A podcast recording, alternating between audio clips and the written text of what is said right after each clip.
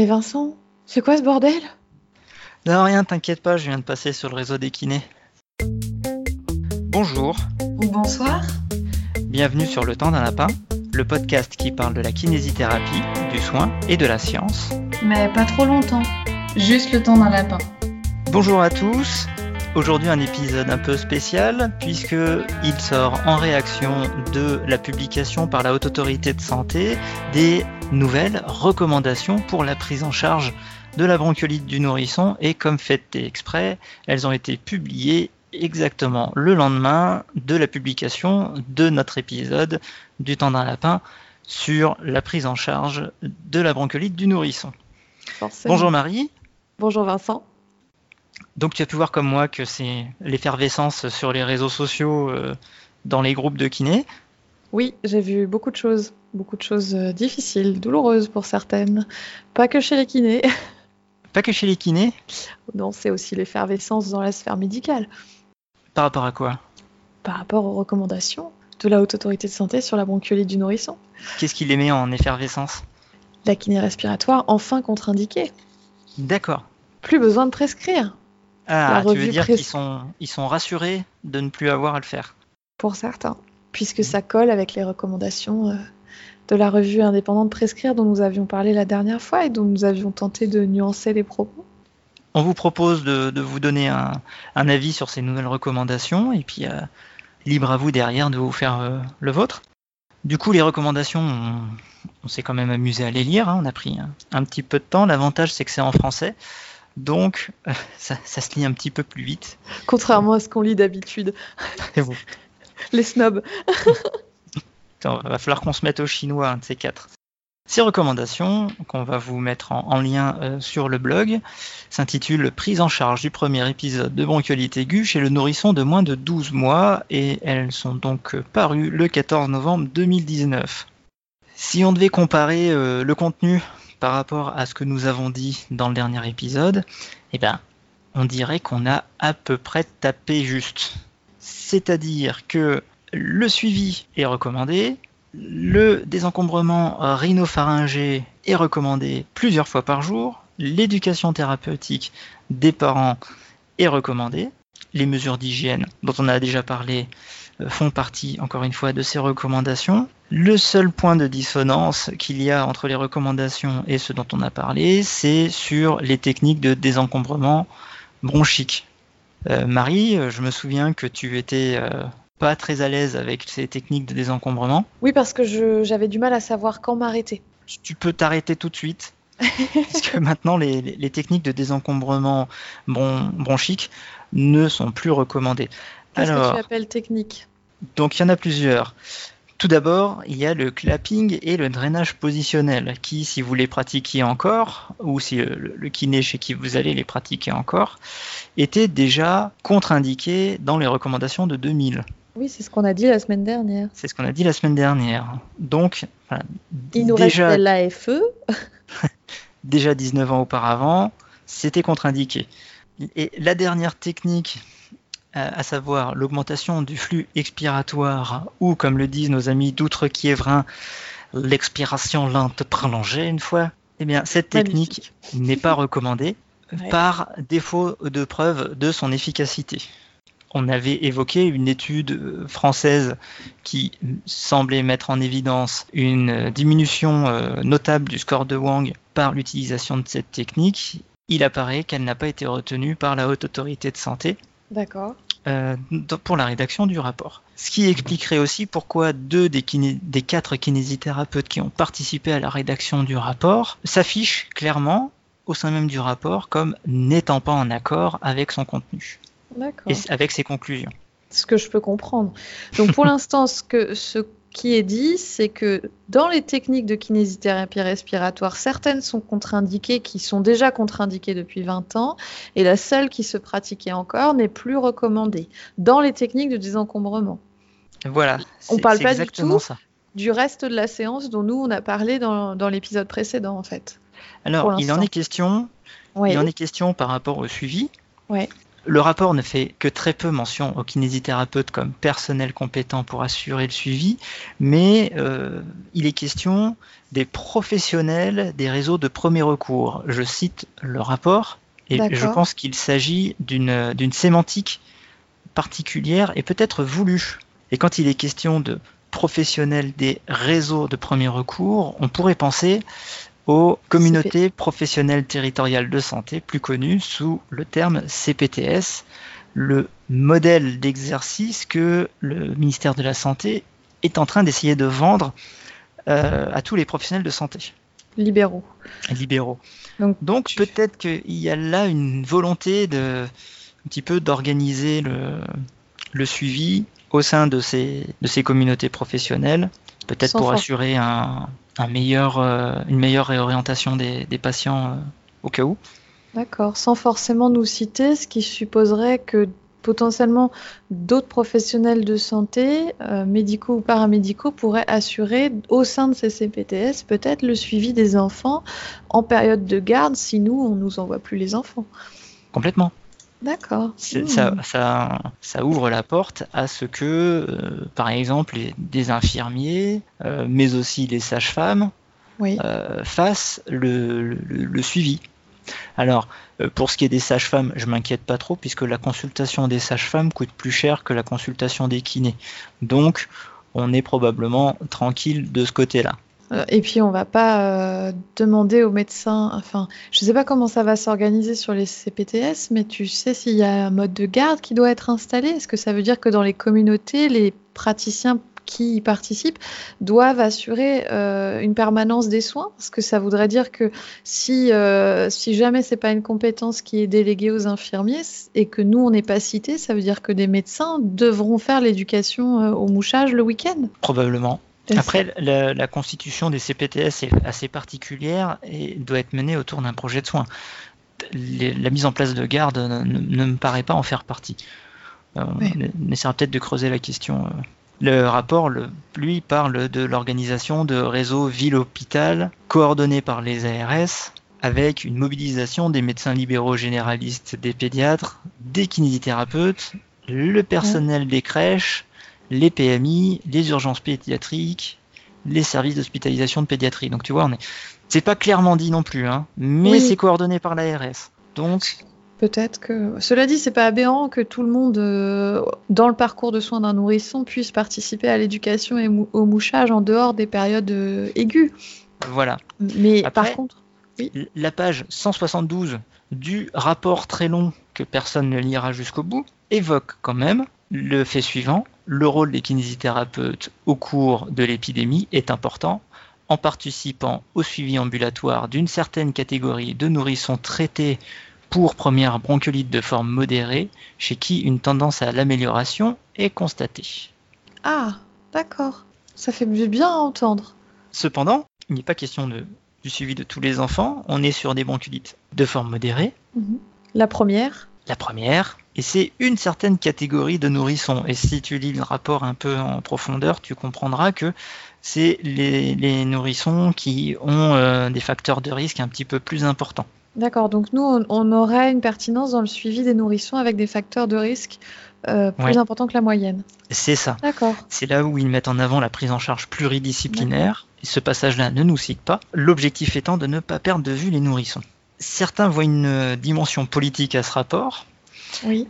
On peut un petit peu se poser la question, c'est euh, Benjamin Eng qui a relevé la question sur Twitter en mettant en avant les recommandations pour l'endométriose, la prise en charge de l'endométriose, sur laquelle d'un côté l'activité physique n'est pas recommandée par défaut de preuve parce qu'aucune preuve n'a été produite, mais dans le même temps, en soins de support, on va proposer l'ostéopathie sur base d'études de très mauvaise qualité. Oui. J'ai vu ce, j'ai vu ce qu'il disait où il se posait la question de dans quelle mesure est-ce que mettre en avant des, des, pratiques qui ne sont pas prises en charge par la sécurité sociale pouvait permettre justement aux ARS de euh, limiter les coûts en fait. Voilà, on a vraiment l'impression qu'il y a deux poids deux mesures entre ce qui pourrait être réalisé par des professionnels de santé et qui a donc un, un coût euh, pour la, la, sécurité sociale et euh, d'autres interventions qui, elles, représentent l'investissement individuel de, du patient ou des, ou des parents.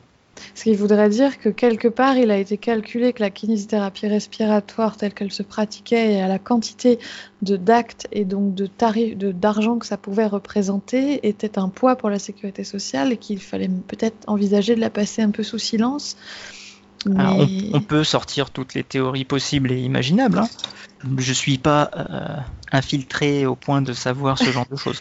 Moi non plus, mais c'est vrai que cette réflexion de Benjamin, elle était assez, euh, elle était assez, euh, bah, c'est ce qu'on critique souvent, c'est le cherry picking, quoi. C'est de prendre une étude d'une qualité potentiellement moyenne pour lui faire dire ce qu'on a envie de, de transmettre. Voilà, pas de souci pour que on rejette toutes les techniques qui n'ont pas été éprouvées, mais dans ce cas-là, on le fait pour toutes les techniques. Quoi.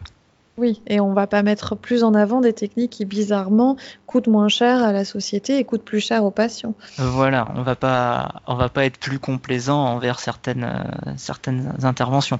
Cela dit, il faut pas être complaisant envers les kinés sur quelque chose qui ne marche pas et c'est intéressant de, de, c'était ce qu'on voulait la dernière fois, c'est intéressant de se poser la question de l'intérêt de la kinésithérapie respiratoire. Sauf que là, visiblement, euh, si le rapport parle très peu de nous, ça veut dire que pour les gens qui l'ont écrit la kinésithérapie respiratoire, celle des encombrements, et rien d'autre.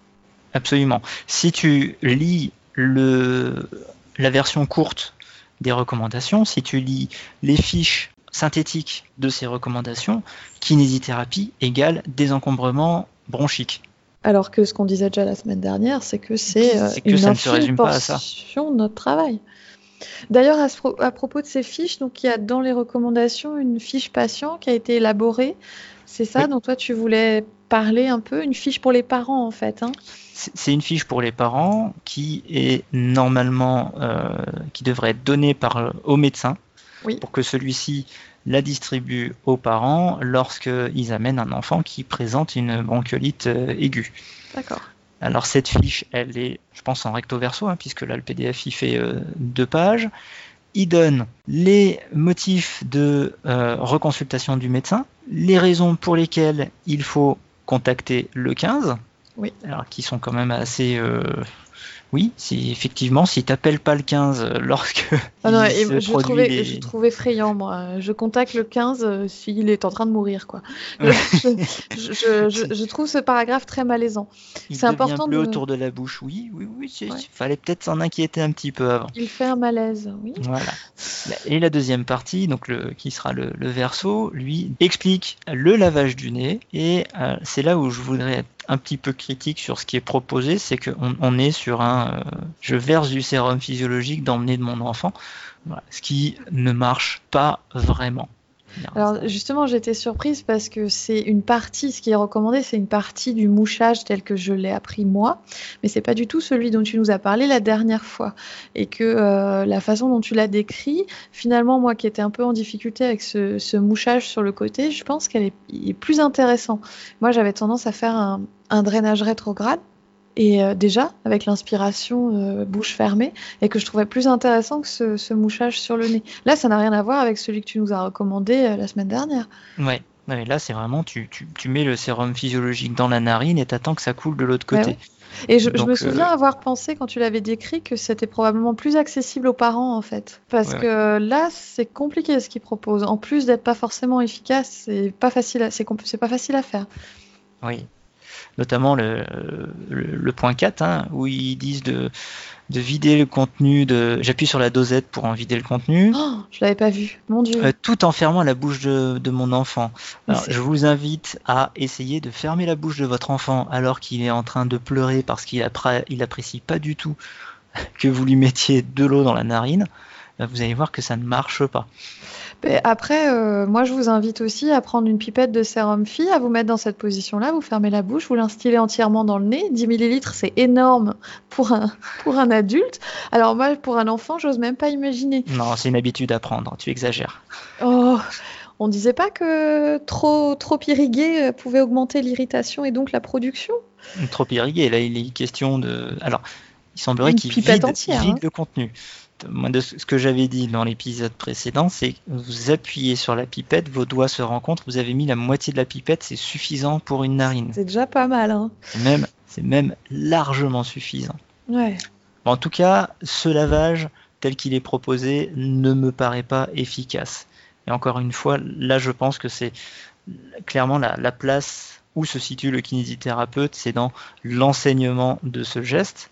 Qui es-tu pour dire qu'il n'a pas sa place? Tu n'es même pas cité dans les professionnels de premier recours? c'est clair. Franchement. Mais je pense que ce geste, on peut l'enseigner aux parents, je pense qu'on peut les enseigner aux professionnels de la petite enfance.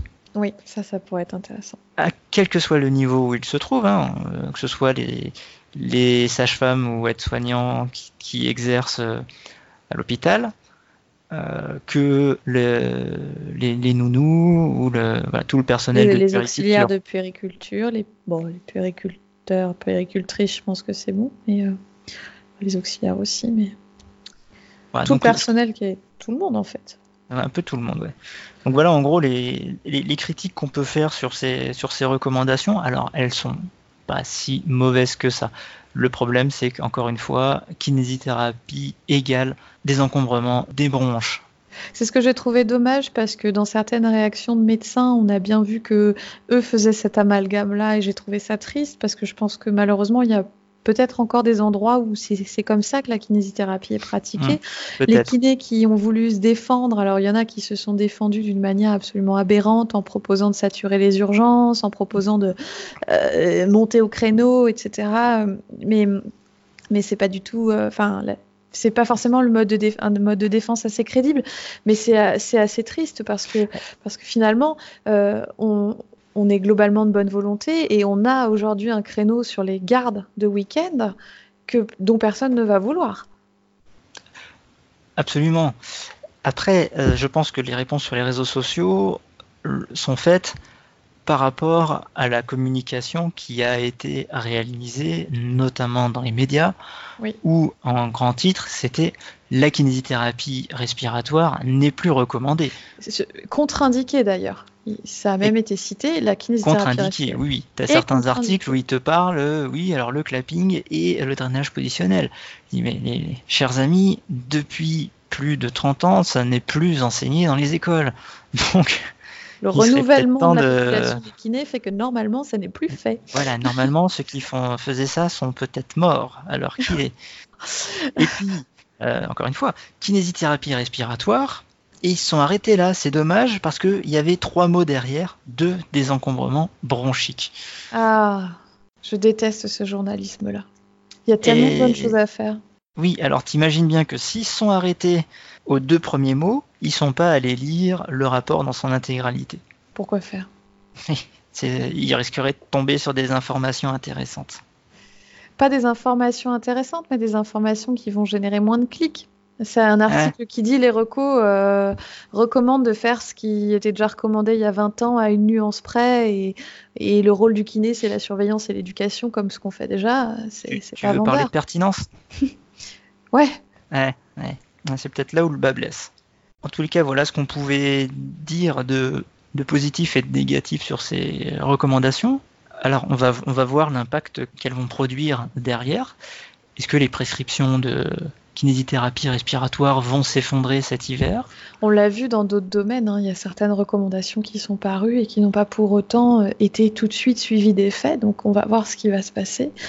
Et effectivement, euh, comment ça va se passer, surtout sur la permanence des soins. Et moi, je suis assez inquiète parce que, bon, moi, la kiné respiratoire du nourrisson, c'est quelque chose sur lequel je me suis toujours posé des questions par rapport à la pertinence dans son ensemble de la séance et à l'importance de chacun, chacune des tâches qu'on peut, réaliser. Euh, J'avais pas de doute quant au suivi, à l'éducation, à la surveillance. Et euh, là, je trouve que le système de santé actuellement est dans une situation très difficile et je crains un peu euh, s'il y a moins de prescriptions, s'il y a moins de recours, ben, qu'il n'y ait pas de solution pour les parents le week-end, quoi. Et que ça finisse en maison médicale de garde, que ça finisse aux urgences. Et je crois que les urgences aujourd'hui, elles n'ont pas besoin de ça, sachant oui, qu'il y a mais... un réseau qui fonctionne pas trop mal euh, pour la surveillance. Oui, mais heureusement, on va les désencombrer de tous les lombalgiques et des entorses de cheville, donc oui. ils pourront prendre en charge les petits. J'avais oublié. heureusement, ils sont heureux, je suis sûre. Tout, tout est calculé, je pense. Ça me fait peur. Donc on, va voir. Hein. Euh, je pense que au printemps, on aura les données pour voir le taux de prescription, le taux de, consultation de kinésithérapie respiratoire, euh, la quantité d'hospitalisation, de consultation aux urgences d'abord, d'hospitalisation, la gravité.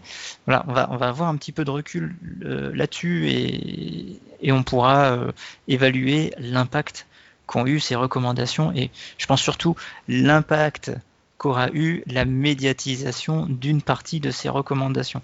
Encore une fois, la médiatisation ne se fait que sur une partie du contenu et absolument pas sur tout ce que peut représenter la prise en charge de la bronchiolite du nourrisson par un kinésithérapeute compétent.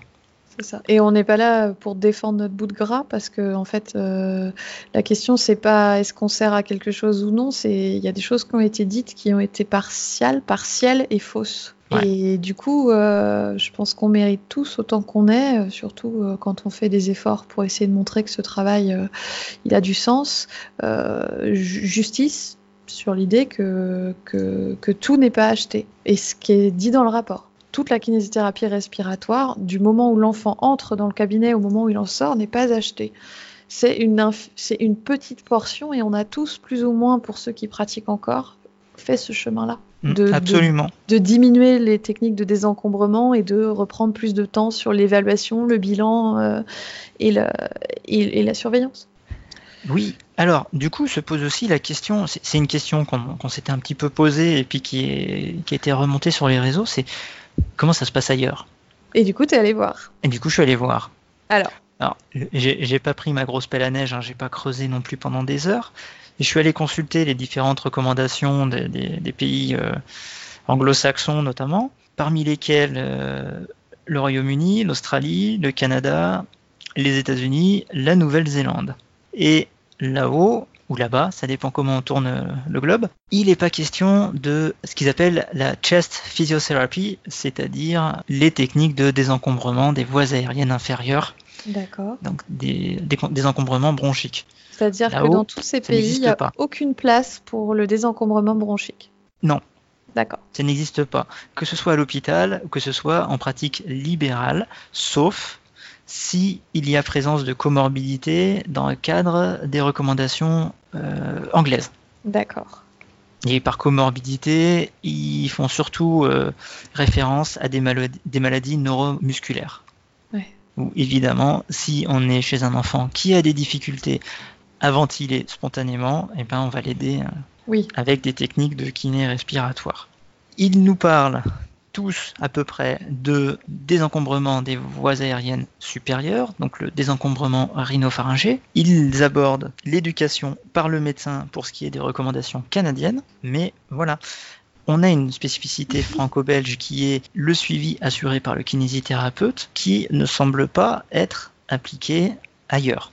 Et est-ce que tu sais qui est-ce qui fait ce suivi ailleurs? Comment ça se passe? Eh, Il parle de, de secondary care. D'accord. Ça, c'est les urgences, ça? Ça arrive à l'hôpital. D'accord.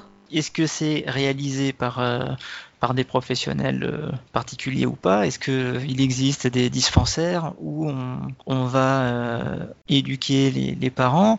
Est-ce que le médecin généraliste le fait peut prendre le temps de le faire ouais. sous tous ses aspects, puisque une première séance de kinésithérapie respiratoire, enfin une première séance de kinésithérapie dans le cadre de la bronchiolite du nourrisson, ça nous demande un peu de temps.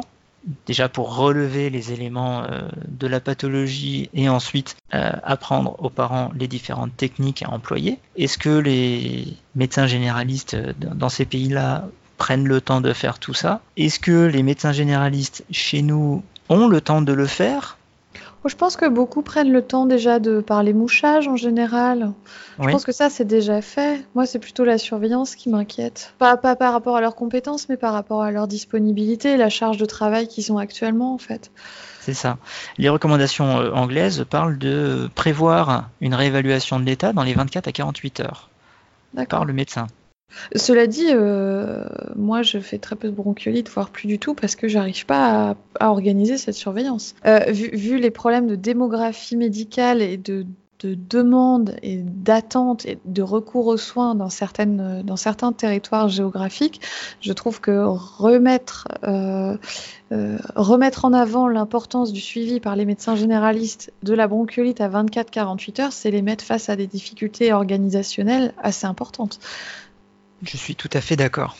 En tout cas, il ne me semble pas avoir entendu parler d'une mortalité euh, infantile plus élevée ailleurs dans des pays où euh, le, kinésithérapeute n'a pas de rôle de suivi. Je, reste persuadé que ça reste une, une compétence du kinésithérapeute français qui est formé à assurer ce suivi et que euh, ce serait dommage que à cause de la médiatisation qui a été faite de ces recommandations et aussi un peu de la façon dont elles sont rédigées, on se prive de cette compétence. Oui, parce que finalement, euh, les soins ne sont pas organisés de telle manière à ce qu'on supprime cette compétence actuellement. S'il fallait la supprimer, il aurait fallu prévoir des solutions d'aval ou réfléchir à l'organisation un peu différemment. Donc ça, c'est pas encore prêt. Oui. Mais, euh, on est un peu dans la situation où euh, on dit aux gens euh, à partir de demain euh, la circulation des voitures est interdite mais on a oublié de prévoir les transports en commun qui vont avec. C'est ça. Moi ça me va bien d'être un transport en commun. Je pense que c'était c'était une forme d'organisation pour moi en tout cas l'idée c'était que bah, le médecin voyait l'enfant et puis moi j'allais voir l'enfant tous les jours et j'allais le voir le vendredi, le lundi et le vendredi s'il avait besoin je le renvoyais vers le réseau et que du coup le médecin n'avait à le revoir qu'en cas de d'aggravation. Donc du coup, je faisais la surveillance pour le médecin qui me prescrivait, qui me déléguait euh, un acte qui me correspondait bien et dans lequel je me sentais compétente. Et, euh, et, du coup, lui pouvait recevoir plus de patients. Ce qui me semblait être la logique en fait des politiques de santé actuelles. Mais bon, ça me paraît cohérent. En tout cas, euh, nous, on n'avait pas dit trop de bêtises la semaine dernière. Si on imagine que le kinésithérapeute est un intervenant de premier recours, un soignant de premier recours, c'était pas si aberrant que ça ce qu'on disait, que la place du drainage euh, bronchique n'était plus, la, n'était plus prépondérante dans nos séances. Je pense qu'on va pouvoir rester vigilant sur euh, les évolutions en termes de, en termes de consultation que ça va, que ça va entraîner. L'avantage, c'est que cet hiver aura lieu une expérimentation qui va probablement être la forte diminution des prescriptions de, de kinésithérapie respiratoire ce qui va permettre d'avoir un échantillon très important pour évaluer l'impact euh, de ces recommandations. Oui. Habituellement, on passe par, euh, par une expérimentation locale. Là, il semblerait que l'expérimentation, elle soit nationale. Donc, on va souhaiter euh, aux nourrissons que cette expérimentation ne, ne se fasse pas à leur dépens. Oui. Et aux soignants aussi. Moi, j'ai pas trop de crainte. Je pense que les nourrissons seront toujours plus ou moins bien suivis. Le problème, c'est que ça va rajouter de la charge dans des secteurs qui sont déjà surchargés, en fait. Je trouve ça dommage. Voilà. D'autant que ça va probablement se rajouter aux épidémies de grippe, de gastro-entérite, qui sont quand même bien réputés pour euh, grignoter de la place dans les services d'urgence et euh, les services qui suivent derrière. Absolument. Moi, j'aimerais vous rappeler qu'on n'était pas là pour défendre toute la profession, on n'était pas là pour euh, réagir comme un animal attaqué, on était là pour défendre la kinésithérapie qui s'intéresse à l'amélioration des pratiques au regard des dernières données de la science. Et effectivement, à part l'étude que tu citais tout à l'heure, qui est Bronchilib 2, si je ne me trompe pas, il y a très peu euh, de littérature qui montre une amélioration de l'état général de l'enfant grâce aux techniques de désencombrement bronchique. Euh, Par défaut de production. Ces études, elles n'ont pas été réalisées. Ah, oui. C'est ça le problème. Mais. On les attend depuis 2000 en fait, ces études. On les attend depuis 2000. Bah, Peut-être que ça va motiver. Peut-être qu'il faut ça en fait, peut-être qu'il faut ça aux kinésithérapeutes euh, français euh, qui sont spécialisés dans la bronchiolite pour euh, mettre en place des études de grande envergure et dire écoutez, non, on a un intérêt. Après, tant qu'on peut pas l'affirmer, effectivement, on peut pas, on peut pas reprocher. La, difficulté que je vois, c'est que maintenant les recos HAS sont sortis, elles disent ça n'est pas recommandé, donc ça va être beaucoup plus compliqué de faire passer en comité de protection des personnes des projets de recherche ah proposant de réaliser ces actes. Alors que dans les anciennes qui disaient que la technique d'augmentation du flux expiratoire était recommandée sur avis d'experts, ouais. eh ben, il aurait été probablement plus facile de monter un, un projet de recherche. En tout cas, merci à tous de nous avoir écoutés Et on vous dit à très bientôt. sur le temps d'un lapin.